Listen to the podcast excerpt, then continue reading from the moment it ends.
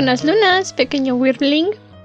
Bienvenido una vez más a nuestra cueva de dragones, donde nos reunimos semana con semana para charlar sobre nuestros libros favoritos, entre otros temas diversos y aleatorios, para traer un poco de diferencia y variedad a nuestro podcast. Yo soy Andrew, su dragón Wyrm, en este podcast literario. Y yo soy Ciela, una vez más con ustedes para un episodio especial. Yay. El día de hoy vamos a charlar sobre la película de Coco, pero más que nada vamos a comentar sobre nuestra tradición mexicana que es el Día de Muertos. La semana pasada hablamos sobre Carmila, una vampiresa bastante audaz en cuanto a su forma de alimentarse. Mm. Y el día de hoy venimos a nuestras raíces. Aunque la vida me cueste llorona, no dejaré de quererte. No dejaré de quererte. Me subí al pino más alto, llorona. A ver. Como ya sabrán, la gran mayoría, Coco es una película de Disney, este gran monopolio que ha estado apoderándose de bastantes sellos del cine. Entonces ya tienen un control muy amplio en la industria. Sí, ya bastantes franquicias, bastantes diferentes universos que han estado manejando, canales alguna vez busquen todo lo que tiene Disney y hasta se van a asustar. Casi podríamos decir que tienen el guante del infinito, pero con franquicias. Básicamente. Si no me recuerdo, creo que ya hasta los Simpsons son de Disney. Fox ya es de Disney desde hace creo que dos años. Sí. Porque estuvo bastante popular el asunto de que ahora Anastasia ya es oficialmente una princesa Disney. Y querían que la pusieran en el recorrido de los parques temáticos de Disney. Hmm. Lo veo un poco difícil, pero. Pero sería interesante. Anastasia me encanta. Bueno, ya es oficialmente una princesa Disney ya pertenece a Disney. Ciertamente, aunque el estilo de la película es diferente de lo que... Mm. Bueno, estamos de acuerdo en que no fue producida por Disney y nunca va a tener el mismo estilo de películas que se manejan las de las princesas. Sí. Sí, definitivamente, desde el estilo de dibujo y de hecho incluso creo que la técnica que usaron para dibujarlo fue una técnica especial por ahí. Sí, no hay ninguna forma de que Anastasia entre en este bloque, en esta esencia de Disney, porque que hayan comprado Fox no significa que haya sido hecho por Disney. Solo por eso. Más bien se esperaría que los próximos productos de Fox empiecen a mostrar un poco el estilo Disney. Eso es lo que se espera, como hicieron con Avengers, perdió la seriedad la mayoría de las películas y se volvieron una constante ida y venida de bromas. No es por ofender, no es por criticar. A mí me gustaban las películas antes de que las comprara Disney. Pero. Y después de que las compraron. Pero Disney ha sido dueño de las películas de los Avengers desde la primera de Iron Man. Yo lo recuerdo, antes de que empezaran a salir las películas solíamos burlarnos. Me acuerdo, este, mis amigos y yo estábamos en esta época en la vocacional cuando Disney compró los Avengers.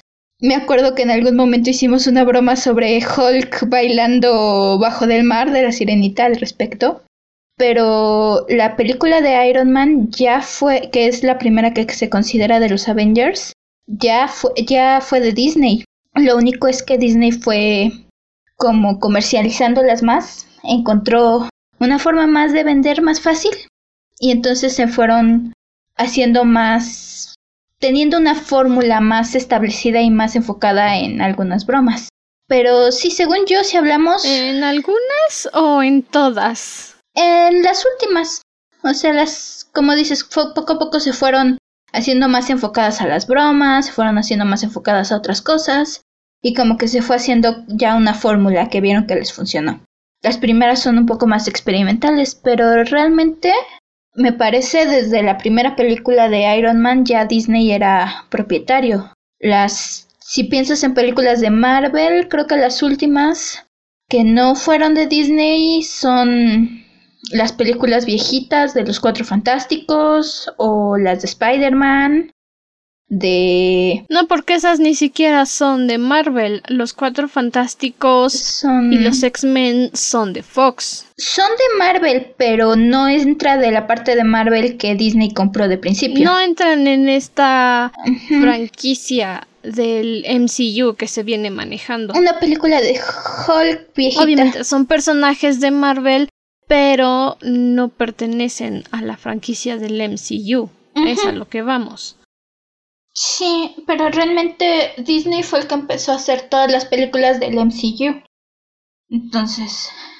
Bueno, hay quienes les encantan, hay quienes no. Y luego estoy yo que no soporté 10 minutos de Thor Ragnarok. La opinión es libre. Yo debo decir que las disfruto, pero. Eh, cada quien. Pero estamos aquí para hablar específicamente de Pixar que es una de las primeras que, compañías que Disney compró, y específicamente sobre Coco, la película que hizo Pixar con respecto a Día de Muertos. En realidad es de Disney, no de Pixar específicamente. Sí, es de Pixar. No, estoy buscando. Es de Disney. Es de Pixar. O sea, tiene el logo de Disney Pixar, pero es de Disney. Pero lo hizo el estudio de Pixar. Pero sigue siendo de Disney. Pero ya todo. Disney y Pixar van de la mano. O sea, no. O sea, es que no podemos decir Pixar sin referirnos a Disney. Ya sé que muchas veces siempre decimos que es de Pixar porque no es una película de Broadway adaptada a animación, que eso es lo que la mayoría de las películas de Disney son, pero es Disney. Al final de la del, del cuento es Disney.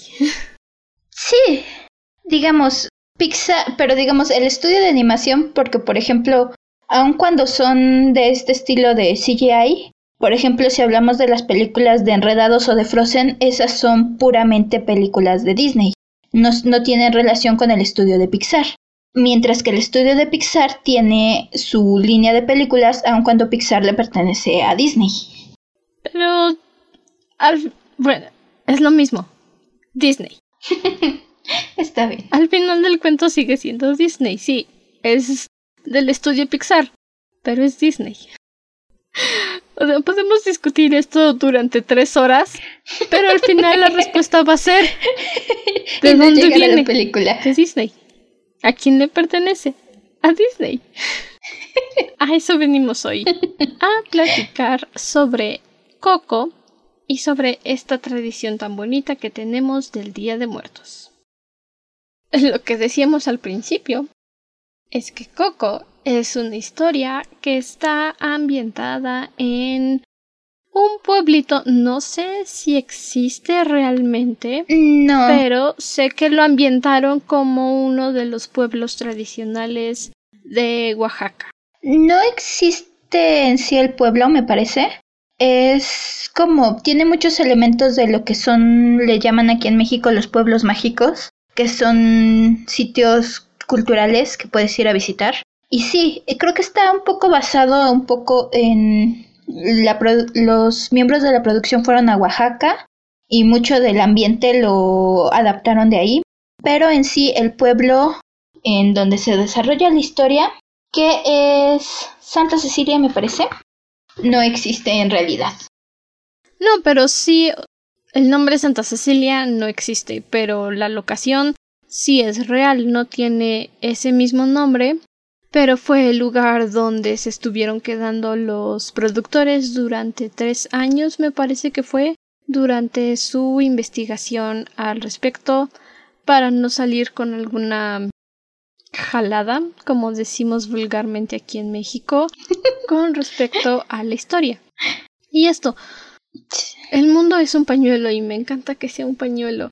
Ya hemos hablado millones de veces en los episodios del fanfic sobre por qué hacer una investigación es tan importante en la historia.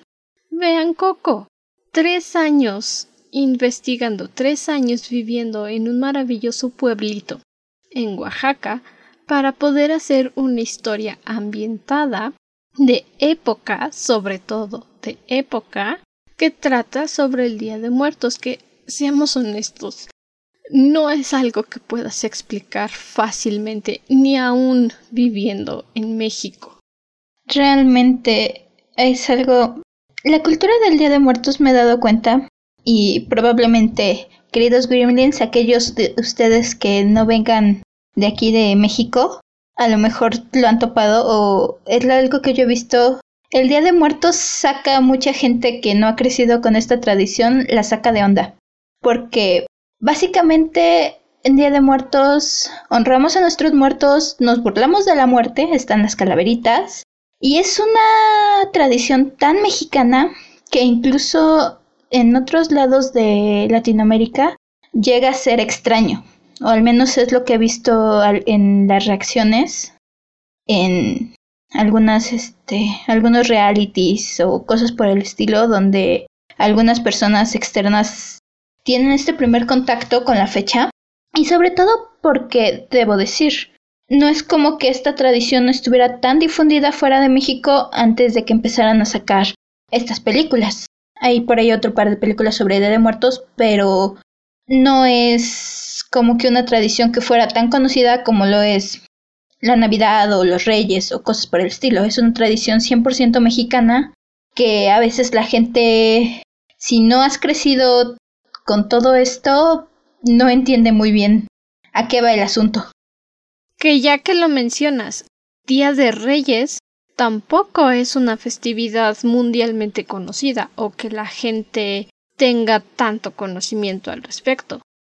El Día de Reyes es una festividad, no sé si solamente habituada aquí en Latinoamérica o provenga de algún otro día. Déjame le pregunto al Dios que todo lo sabe, Google. Estoy segura que en España también, por ejemplo, tienen el Día de Reyes. Sí, por supuesto. En España lo van a tener. En España van a tener esta festividad porque son nuestros colonizadores. La mayoría de las cosas que tenemos, como el idioma, vienen de España.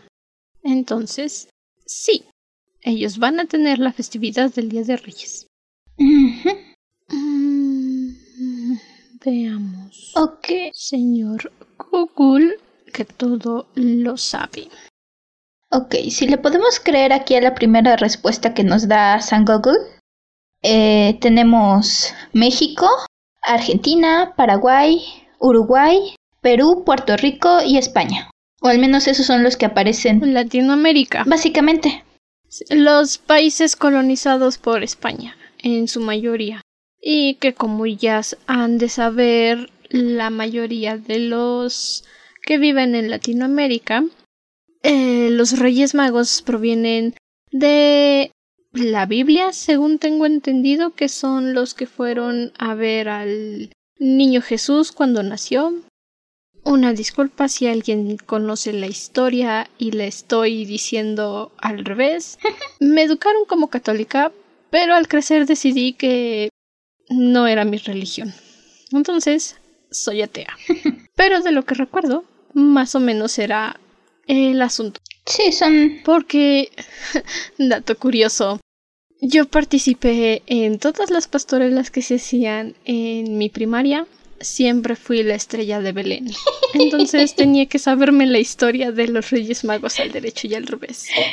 Se me olvidó con el tiempo. Hay que ser honestos. Hay que depurar información que no utilizas del disco duro. Eh, siendo honestos, ya que sales de la escuela, como que tienes el contexto general de la historia, pero digamos no la tal, no el exacto de cómo cómo sucedió todo.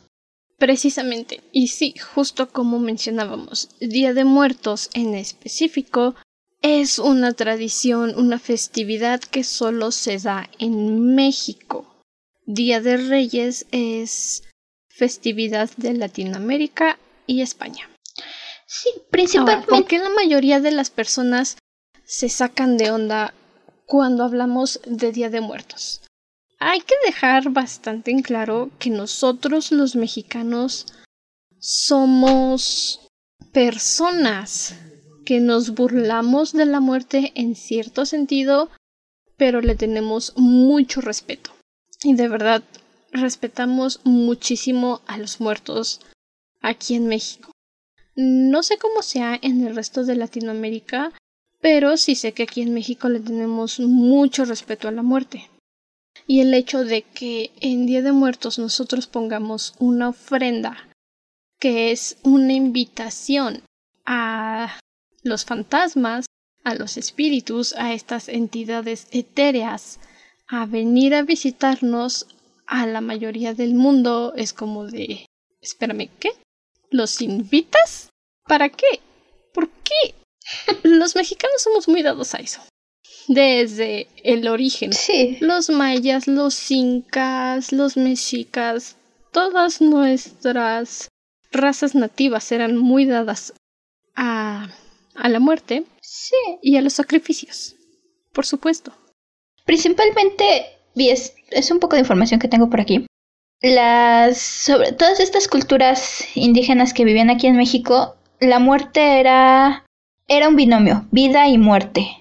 Todo, la muerte era tan importante como la vida. Fue hasta que llegaron los españoles y empezaron a introducir el concepto de cielo e infierno. En las culturas prehispánicas, originalmente simplemente tu muerte tenía más que ver con cómo morías que en lo que es la versión católica o cristiana que se ha difundido, donde lo que haces en vida es a dónde vas. Realmente para los, las culturas prehispánicas, sobre todo estoy hablando de los mexicas, que es de los que tengo más información, la muerte era cuando empezabas tu viaje al Mictlán, el reino de los muertos, y dependía a dónde ibas, el cómo morías, si morías en la guerra, si morías en el parto o, o por ejemplo creo que incluso había uno para los que morían ahogados, etc. Entonces, todo esto hace que cuando llegan los españoles y nos traen el cristianismo, lo que pasó fue que se hizo un choque de cultura donde la religión como es en México y en muchos países de Latinoamérica es muy diferente a como es en Europa. Por algo aquí en, en México es tan común los santos, por ejemplo. Sí, hay muchísimos santos aquí en México.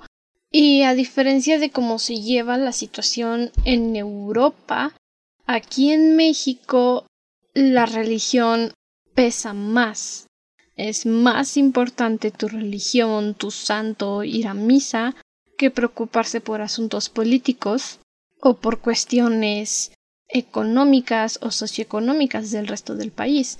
Está mal visto, y tristemente es cierto, que mientras menor sea tu nivel socioeconómico, dependes más de tus creencias religiosas.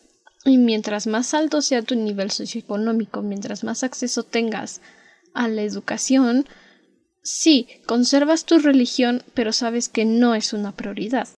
Y tristemente es una situación que se da mucho en Latinoamérica. Definitivamente. Entonces, básicamente lo que tenemos ahora como el Día de Muertos es lo que los españoles no pudieron apagar completamente esta cultura, esta importancia hacia la muerte que se dio aquí en México.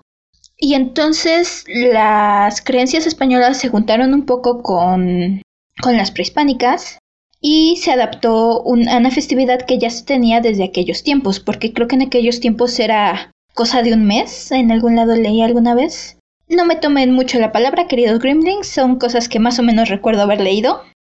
Si alguien tiene el dato correcto, siéntase libre de mandarnos mensaje por Instagram, por Facebook, por donde nos tengan agregadas y darnos la información correcta para tener todos la misma información. Valga la redundancia. Ujú. Perdonen, es de noche. Son las 10 de la noche mientras grabamos, entonces mi léxico está medio atorado. Básicamente lo que se hizo fue que el cristianismo asoció esta fecha con lo que es el Día de los Fieles Difuntos, que era donde se, donde se veneraban a los santos europeos.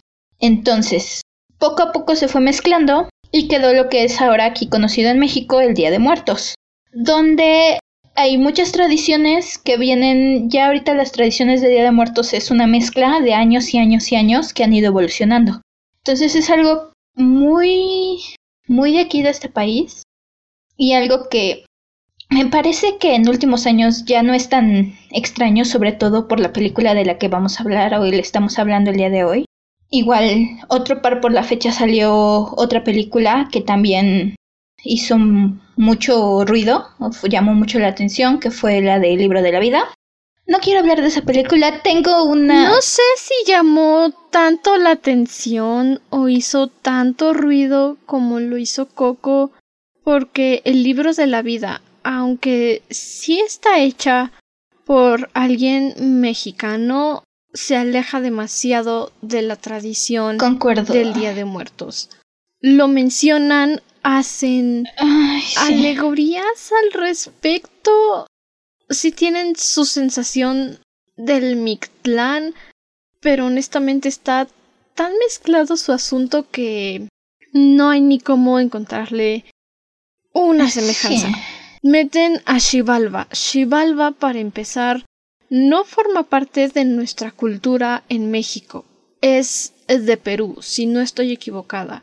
Y si me equivoco, corrígeme, pequeño Wyrmling, eres libre de hacerlo. Sí, mencionan a la Catrina. La Catrina y el Catrín sí forman parte de nuestra tradición de Día de Muertos.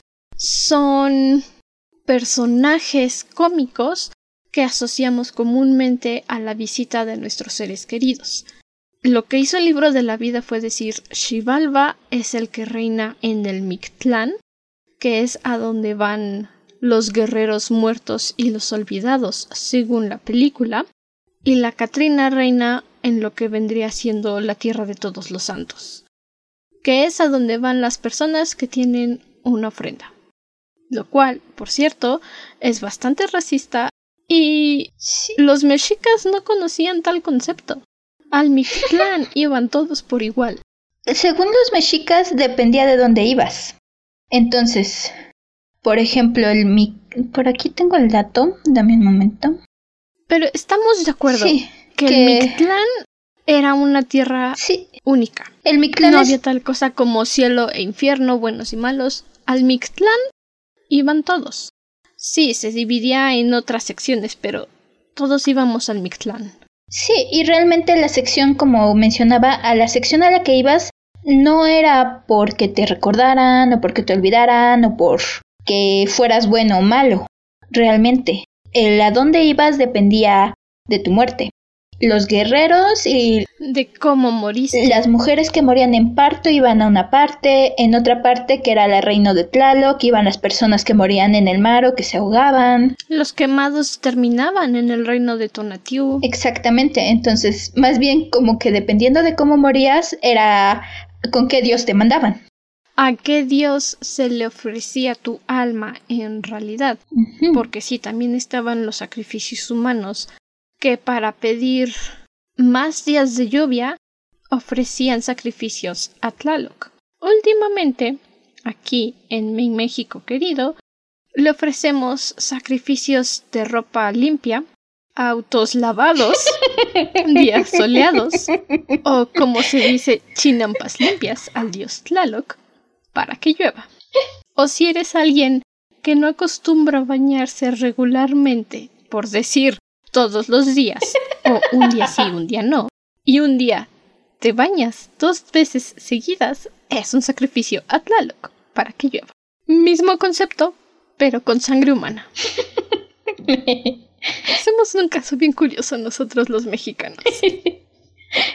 Realmente es Y, y creo que Día de Muertos es de las tradiciones que más ejemplifican cómo somos un caso aquí en México. ¿Qué decir? Es la que más amamos. Amamos Día de Muertos más que cualquier otra festividad extranjera que nos han traído. Más que San Valentín, más que Navidad, más que Halloween y eso que se van de la mano las dos.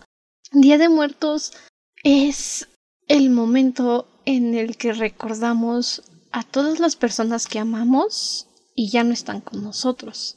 En un hogar mexicano siempre vas a encontrar una foto de un fallecido, de un difunto. Y lo ves y hay ocasiones en las que pasamos y lo saludamos, ¿por qué no? Le decimos hola abuelito, hola tío, hola papá, hola mamá, quien sea que se haya marchado de tu vida, lo saludas en ocasiones, incluso le platicas. Y Día de Muertos es la excusa perfecta para consentir a tus difuntos. ¿Por qué? Porque ponemos ofrendas. Ese es básicamente el espíritu de la festividad. Para todos ustedes, queridos gremlins que no sean de México y que nos estén escuchando, eso es la esencia del Día de Muertos. Recordar a aquellos que ya se han ido, dejarles una ofrenda con las cosas que disfrutaban en vida, porque es el día en que los sentimos que nos vienen a visitar, que están con nosotros, y entonces les dejamos regalos para que puedan disfrutar, para poder estar con ellos por un día. Es como dice, eh, ay, se me acaba de ir su nombre, en la película de la leyenda de la Nahuala, esa también es mexicana, hecha, producida, dirigida en México, muy bonita. La abuelita de Leo dice que en la ofrenda ponemos las cosas que más les gustan, les dejamos fruta, les dejamos pan, les dejamos atole, les dejamos champurrado, y los recibimos con mucha alegría, porque en las creencias de los nativos, justamente en este día se abría un puente entre el Mictlán y la tierra, y los espíritus eran libres de vagar solamente por una noche. Para ayudarles a encontrar el camino a casa, se les deja un camino de flores de cempasúchil que son conocidas por su brillante color mostaza. Es muy bonito, huelen muy bonito y te pintan los dedos durante tres días. Oh, sí. Básicamente se dice que el cempasúchil es la flor que guía a los espíritus a este mundo. Entonces los espíritus se guían a través del olor de las flores. E incluso me parece... Precisamente por eso en Coco Hay pueblos, como vemos en Coco, creo que sí se, ve, se alcanza a ver en Coco si ponen atención. Hay pueblos donde puedes ver los caminos de pétalos de flores en Pachisuchil que van desde, las desde los cementerios hasta las casas. De hecho, creo que es algo que se maneja más en los pueblos, como en Oaxaca, porque ellos tienen esta costumbre de poner las ofrendas en el cementerio mismo. Aquí en la Ciudad de México lo ponemos en nuestras casas porque delincuencia. Realmente. Pero en los pueblos sí hacen eso, de que ponen el camino desde el cementerio hasta las casas porque son dos ofrendas, una en el cementerio cuando llegan y otra para invitarlos a la casa, donde está el resto de la familia, donde pones más comida, más juguetes, más regalos en caso de que haya niños y les puedes dejar chupe. Por supuesto, somos mexicanos, les encanta el chupe. No sé qué me van a dejar a mí en mi ofrenda, porque yo no tomo leche con chocolate tal vez. Pero a nuestros difuntos siempre les dejamos un tequilita. Un buen tequilita para descansar del viaje, básicamente. Básicamente. Sí, es, hay muchos elementos de la ofrenda. De hecho, por, sobre todo, cada estado tiene su propio tipo de ofrenda. Y aquí en la Ciudad de México realmente nuestras ofrendas ya son chile, mole, pozole. Las ofrendas tradicionales normalmente las puede, bueno, con todo lo que se considera los elementos tradicionales, las sueles ver más que nada en exposiciones o en las escuelas, donde tienen ya las ofrendas con los siete niveles básicos que representan todos los representan todo el camino que tiene que hacer el difunto para pasar por el Mictlán, con todos los elementos como incienso, papel picado, veladoras, agua, flores, etcétera, etcétera, etcétera. Aquí tengo yo una un resumen de el orden en el que llegan los fieles difuntos del Mictlán. Día de Muertos no solamente es el primero y el 2 de noviembre empieza desde el 28 de octubre. Porque el 28 se prende una vela y se pone una flor blanca. Esto es para recibir a las ánimas solas, aquellos que murieron sin que hubiera alguien para recordarlos o alguien que los velara. El 29 se prende la segunda vela y se pone un vaso de agua. Esto es para recordar a los desamparados y los olvidados.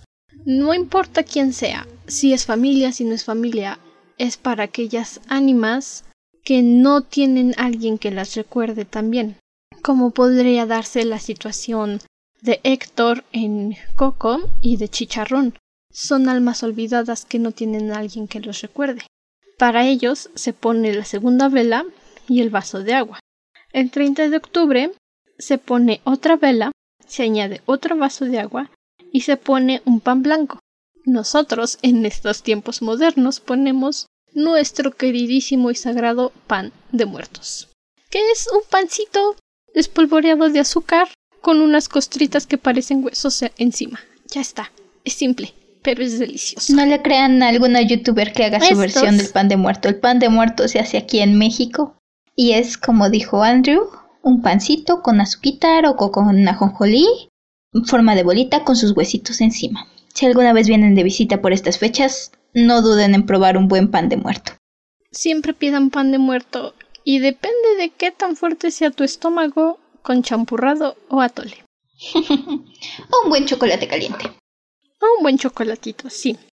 Este día, el 30 de octubre, continuando, es para los difuntos que se fueron sin comer o los que tuvieron un accidente como ha estado mencionando Ciela, dependiendo de las causas de tu muerte, es al lugar al que ibas al Mictlán. El 31 de octubre, que es el Día Internacional de Halloween, una festividad originaria de Irlanda o del Reino Unido, como lo quieras conocer, se prende otra vela. Aquí se, se pone fruta. Esta es la fecha en la que empiezas a colocar tu ofrenda para tus difuntos, para tu familia. Es cuando los empiezas a recibir uno por uno. Primero vienen los ancestros o los tatarabuelos. El primero de noviembre es cuando llegan los niños, los de la familia. Y aquí es cuando se pone toda la comida en el altar. Generalmente ponemos mole, porque es una comida muy tradicional, pan de muerto, un tequilita. Hay quienes ponen tamales porque ¿quién no quiere un tamal cuando vienes a visitar a tus parientes? Mandarina, fruta, dulces. Aquí en México amamos los dulces. Ponemos macarrones, cocaditas, palanquetas, alegrías, obleas. El 2 de noviembre se reciben a las almas de los adultos, ya sea tu papá, tu tío, tu primo si es que murió adulto, tu abuelo en algunas ocasiones, y el 3 de noviembre es para despedirlos. A todos los que nos vinieron a visitar ponemos una última vela para acompañarles en su camino de regreso al Mictlán, para que vuelvan a casa. Esos son básicamente los días en que se celebra. Hablando prácticamente, este, la mayoría de la gente los días que festejan son el primero y el 2 de noviembre, el de los niños y donde llega el resto de la familia. Y de igual forma podemos tener en la ofrenda lo que son las calaveritas, que son calaveras normalmente de azúcar, a veces de chocolate, incluso comido de gomita, con adornos y se les considera una alusión a la muerte porque nos recuerdan que esta siempre está presente. Es parte misma de la festividad. Sí, y las calaveritas en algunos pueblos, en algunos pueblos, según tengo entendido, en la frente les ponen el nombre de la persona que se fue o de los niños, más que nada de los niños, para que no se pierdan al momento de buscar la ofrenda, según tengo entendido. Entonces, realmente, estos son algunos de los puntos básicos de la ofrenda. Hay otras cosas que algunas personas agregan, por ejemplo, el incienso, que se dice que santifica el ambiente para evitar atraer espíritus malignos. El papel picado, por supuesto, que es otra cosa que vemos mucho en Coco. De hecho, me gusta que la primera vez que oímos la historia la vemos en papel picado, que es la representación de la alegría festiva del Día de Muertos. Las veladoras que alumbran el camino, se dice. Un vasito de agua para que los espíritus sacien su sed después del viaje, antes de su tequilita, por supuesto. Depende de cada uno de los visitantes. Hay quienes dicen que el agua es para los que tenían un hígado saludable. Hay quienes dicen que el tequila precisamente es para saciar la sed. Y hay quienes dicen que el agua es para los niños. Depende de cada familia. Al final de cuentas, hoy día cada familia realiza su altar. Por ejemplo, en mi altar nunca falta unas buenas cartas de póker o un juego de dominó que es lo que mi familia disfrutaba. Entonces, instrumentos musicales, cosas por el estilo. Ya cada familia, de acuerdo a la persona a la que le pones el altar, que es parte de lo bonito que tiene todo esto, porque son regalos que le dejas a tus seres queridos. Entonces, cada altar es único porque cada altar es para una persona que quieres, recuerdas a una serie de personas que quieres, recuerdas, y que tenían eso que les gustaba, eso que disfrutaban. En mi altar, por ejemplo, ponemos gomitas, que es una de las cosas que más compartíamos con mis abuelitos. Ponemos cacahuates salados porque, chiste local, cuando yo era pequeña y mi abuelito regresaba del mercado después de comprar sus cacahuates salados todavía con su pielecita, yo le decía, abuelito, ¿me invitas unos cacahues? En alguna parte de mi lenguaje infantil no existía la posibilidad de decir cacahuate y decía cacahues. Entonces, nosotros les dejamos cacahues a mi abuelito, además de ponerles gorditas de piloncillo, que es básicamente masa para tortilla, endulzada con miel de piloncillo, frita no van a faltar nunca jamás en ningún momento de mi vida gorditas de piloncillo en mi ofrenda. Porque es. Todos en mi familia las comían, siempre. Siempre. Las comento en cualquier reunión. Y dime tú si estoy mintiendo, Ciela. Pero siempre que decimos gorditas de piloncillo, la respuesta es. Mmm. con un cafecito. no. Bueno, si hablamos de comida, todo absolutamente todo. Oh, sí. Otra cosa que si vienen para México no pueden dejar de probar. Hay muchísimas cosas. La comida mexicana es... De hecho, creo que incluso es patrimonio de la, de la humanidad considerada la comida mexicana. Sí, oficialmente desde el 2010 declarado por la UNESCO. Y venimos a presumirlo, ¿eh? Nuestra comida es un patrimonio de la humanidad. Y por cierto, también lo es la, ofrenda del Día de Muertos. La ofrenda del Día de Muertos también está considerada como patrimonio de la humanidad, según la UNESCO, y está protegida internacionalmente. Sería lindo que esta tradición de poner la ofrenda fuera algo que se hace en todo el mundo, como lo es ir a pedir calaverita o pedir dulces, como se le conoce en el resto del mundo. Porque, dato cultural, aquí también se pide dulces, pero se le llama pedir calaverita porque los niños tenían que ir a las casas de los vecinos a pedirles dinero para poder comprar una calaverita de azúcar para poner en sus ofrendas. Y no decíamos dulce o truco, decíamos ¿me da para mi calaverita? Cosas que se han perdido con la evolución. La tradición de pedir calaverita hoy día se ha mezclado mucho con el pedir dulces de Día de Muertos. Entonces, es bastante común que te encuentres cualquiera de los dos casos, que lleguen los niños a pedirte dulces y te pidan su calaverita, ya no es para su calaverita, ahora te piden su calaverita, o que digan el clásico dulce o truco. Pero realmente lo que es de aquí de México es la calaverita. La calaverita de azúcar en mi frente, ¿qué nombre pondrás? que de hecho que lo pienso es de las cosas que no vemos en Coco. Ahora que lo estoy pensando. Vemos varios aspectos, mm. pero la calaverita no la alcanzamos a ver. Que de todos modos, realmente, debo decir, la película hace un muy buen trabajo reflejando sobre todo lo que es el espíritu de la festividad, que es lo que venimos hablando. Recordar a las personas que quieres, básicamente. Creo que no hace falta ver a Miguel o a sus primos pidiendo calaverita, porque el momento de la historia no empieza en una hora del día en la que los niños vayan a pedir para su calaverita. Empieza en la tarde, luego vemos a las familias visitando la ofrenda en el cementerio, y entonces Miguel mete la pata y termina en el Mictlán. No veo cómo pedir calaverita sea relevante para la historia más que un Realmente guiño para nosotros los mexicanos como diciendo ¡Eh! ¡Entendí la referencia! que realmente hay muchas referencias que si eres mexicano puedes cachar en la película. Empezando... Como la chancla. La chancla. Adoro la chancla. es un clásico. Hay que aclarar.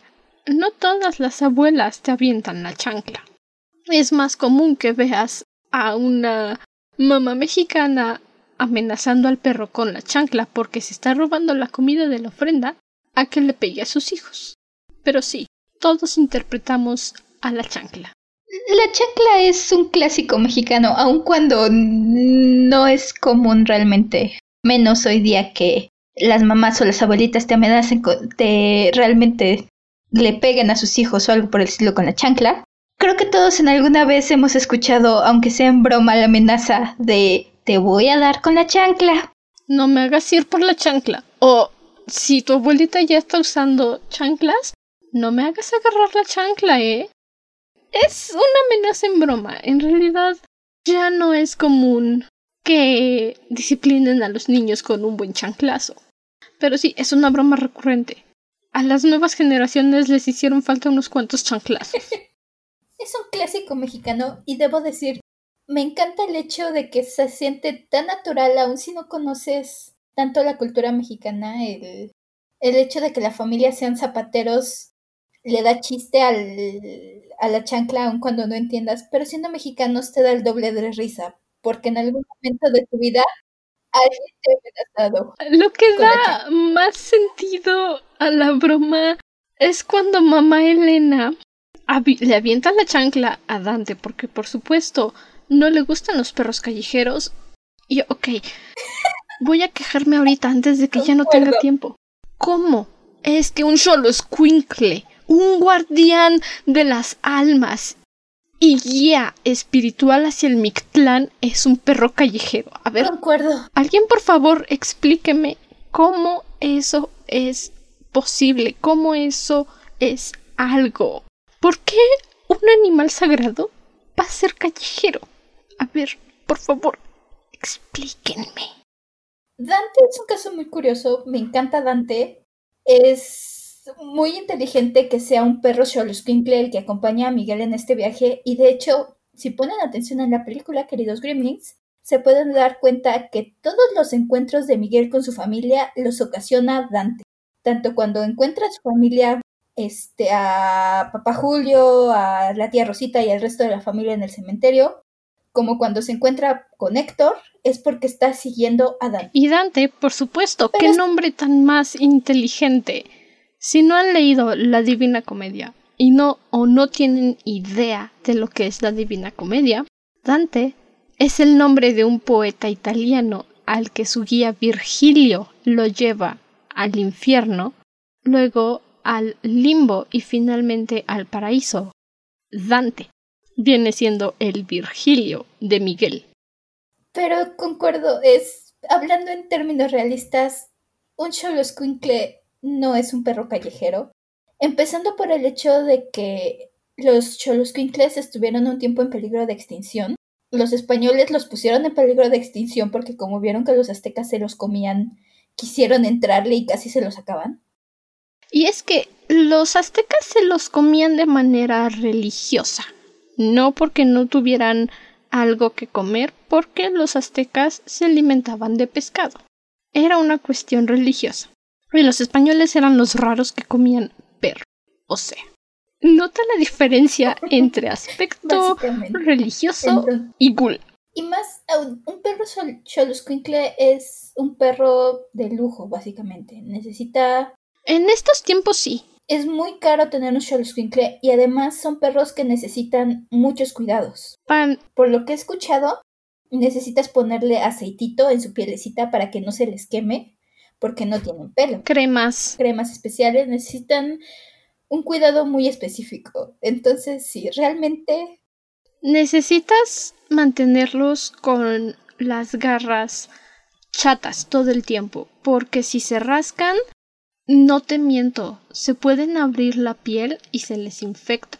Y es muy, muy caro curar una infección porque las uñas de los perros están muy sucias. Si tienes mascotas, lo entiendes. Y si no, es como si tú tuvieras mugre en las uñas y te muerdes las uñas. Guácala. Pero sí, el solo squinkle en estos días modernos es un perro muy caro. Te los venden Venden. No puedes adoptar un Xoloscuincle, eso no existe. Venden Xoloscuincles como en 12 mil pesos. Tres ceros. En fin, volviendo. No me entra en sentido porque Dante va a ser un perro callejero, pero ok, es gracioso, es divertido. Es inteligente que sea un Xoloscuincle que lo acompañe, pero como dices, no tiene sentido que sea un perro callejero. no tiene sentido. A lo que iba es que me encanta cuando mamá Elena le avienta la chancla a Dante y está regañando a Miguel diciéndole que si le das de comer a un perro callejero te va a seguir por siempre y no hay forma de cómo librarte de él, que no tienes que hablarles. Y Miguel está todo achicopalado diciendo, ay sí, perdón, mamá Elena. Y en eso mamá Elena le dice, ahora ve y tráeme mi chancla. Cultura mexicana. No te miento, si tu mamá o tu abuelita avienta algo y tú estás a tres metros de distancia del objeto que aventó, te va a decir, ahora ve y tráemelo. Tú hiciste que lo aventara, tú me hiciste enojar.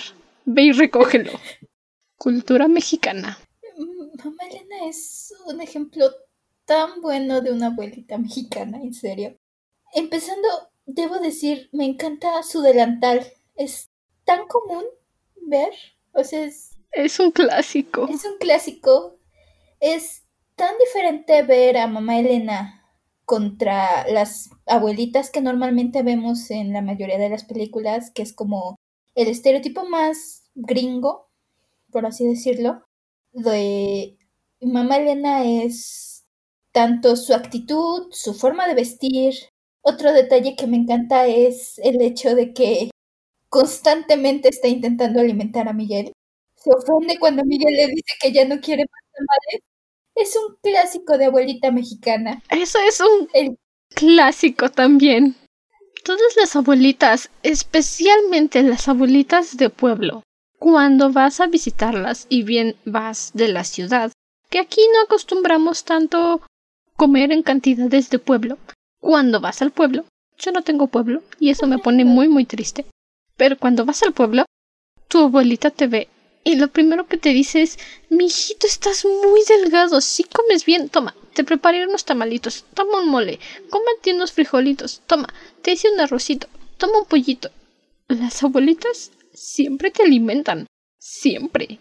Y es lo más bonito que te puede pasar en la vida.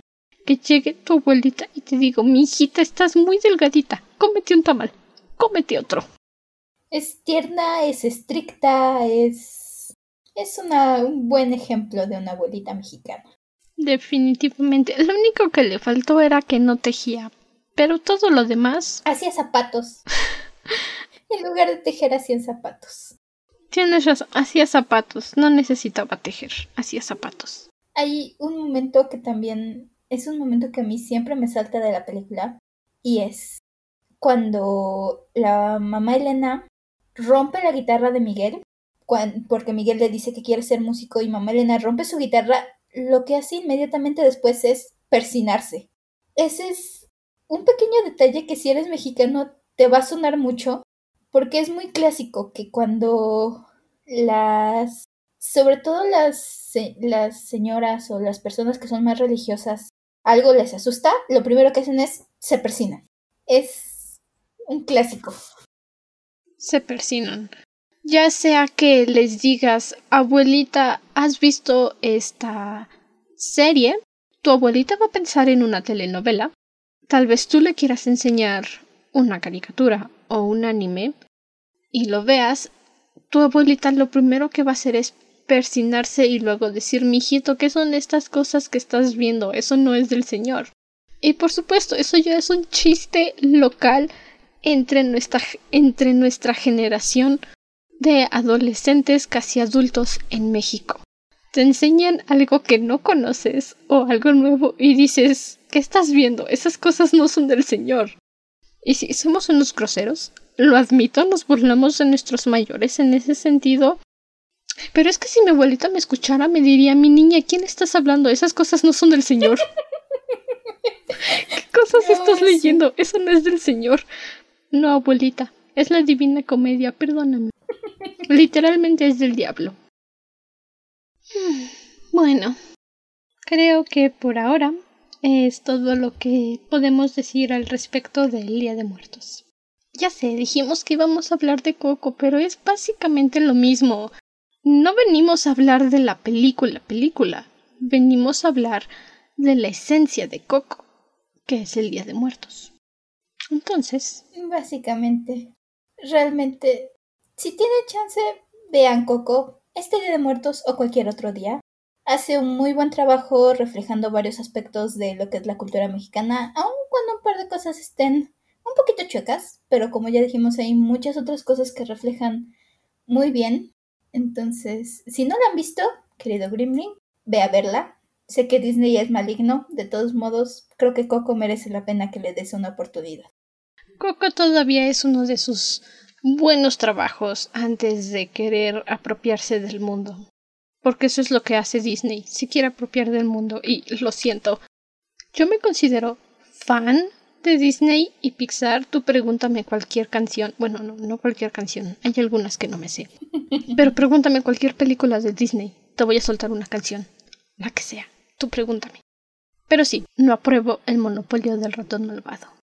Y en Instagram nos encuentras como arroba dragona-de libros. Cualquier duda, comentario o sugerencia que tengas sobre el podcast, no dudes en enviárnoslo por Instagram o Facebook. Nos encuentras igual como la dragona de los libros. Estamos recibiendo peticiones de libros que quieras escuchar al término de la primera temporada del podcast. Se termina con Crónicas Lunares. Chon, chon, chon. Cada vez más cerca. Cada vez más cerca del final. Hasta entonces, permanece cómodo y seguro dentro de tu cueva. Nosotros nos volveremos a reunir en el siguiente episodio. Hasta la próxima luna. Adiós. Feliz Día de Muertos. Felices festividades.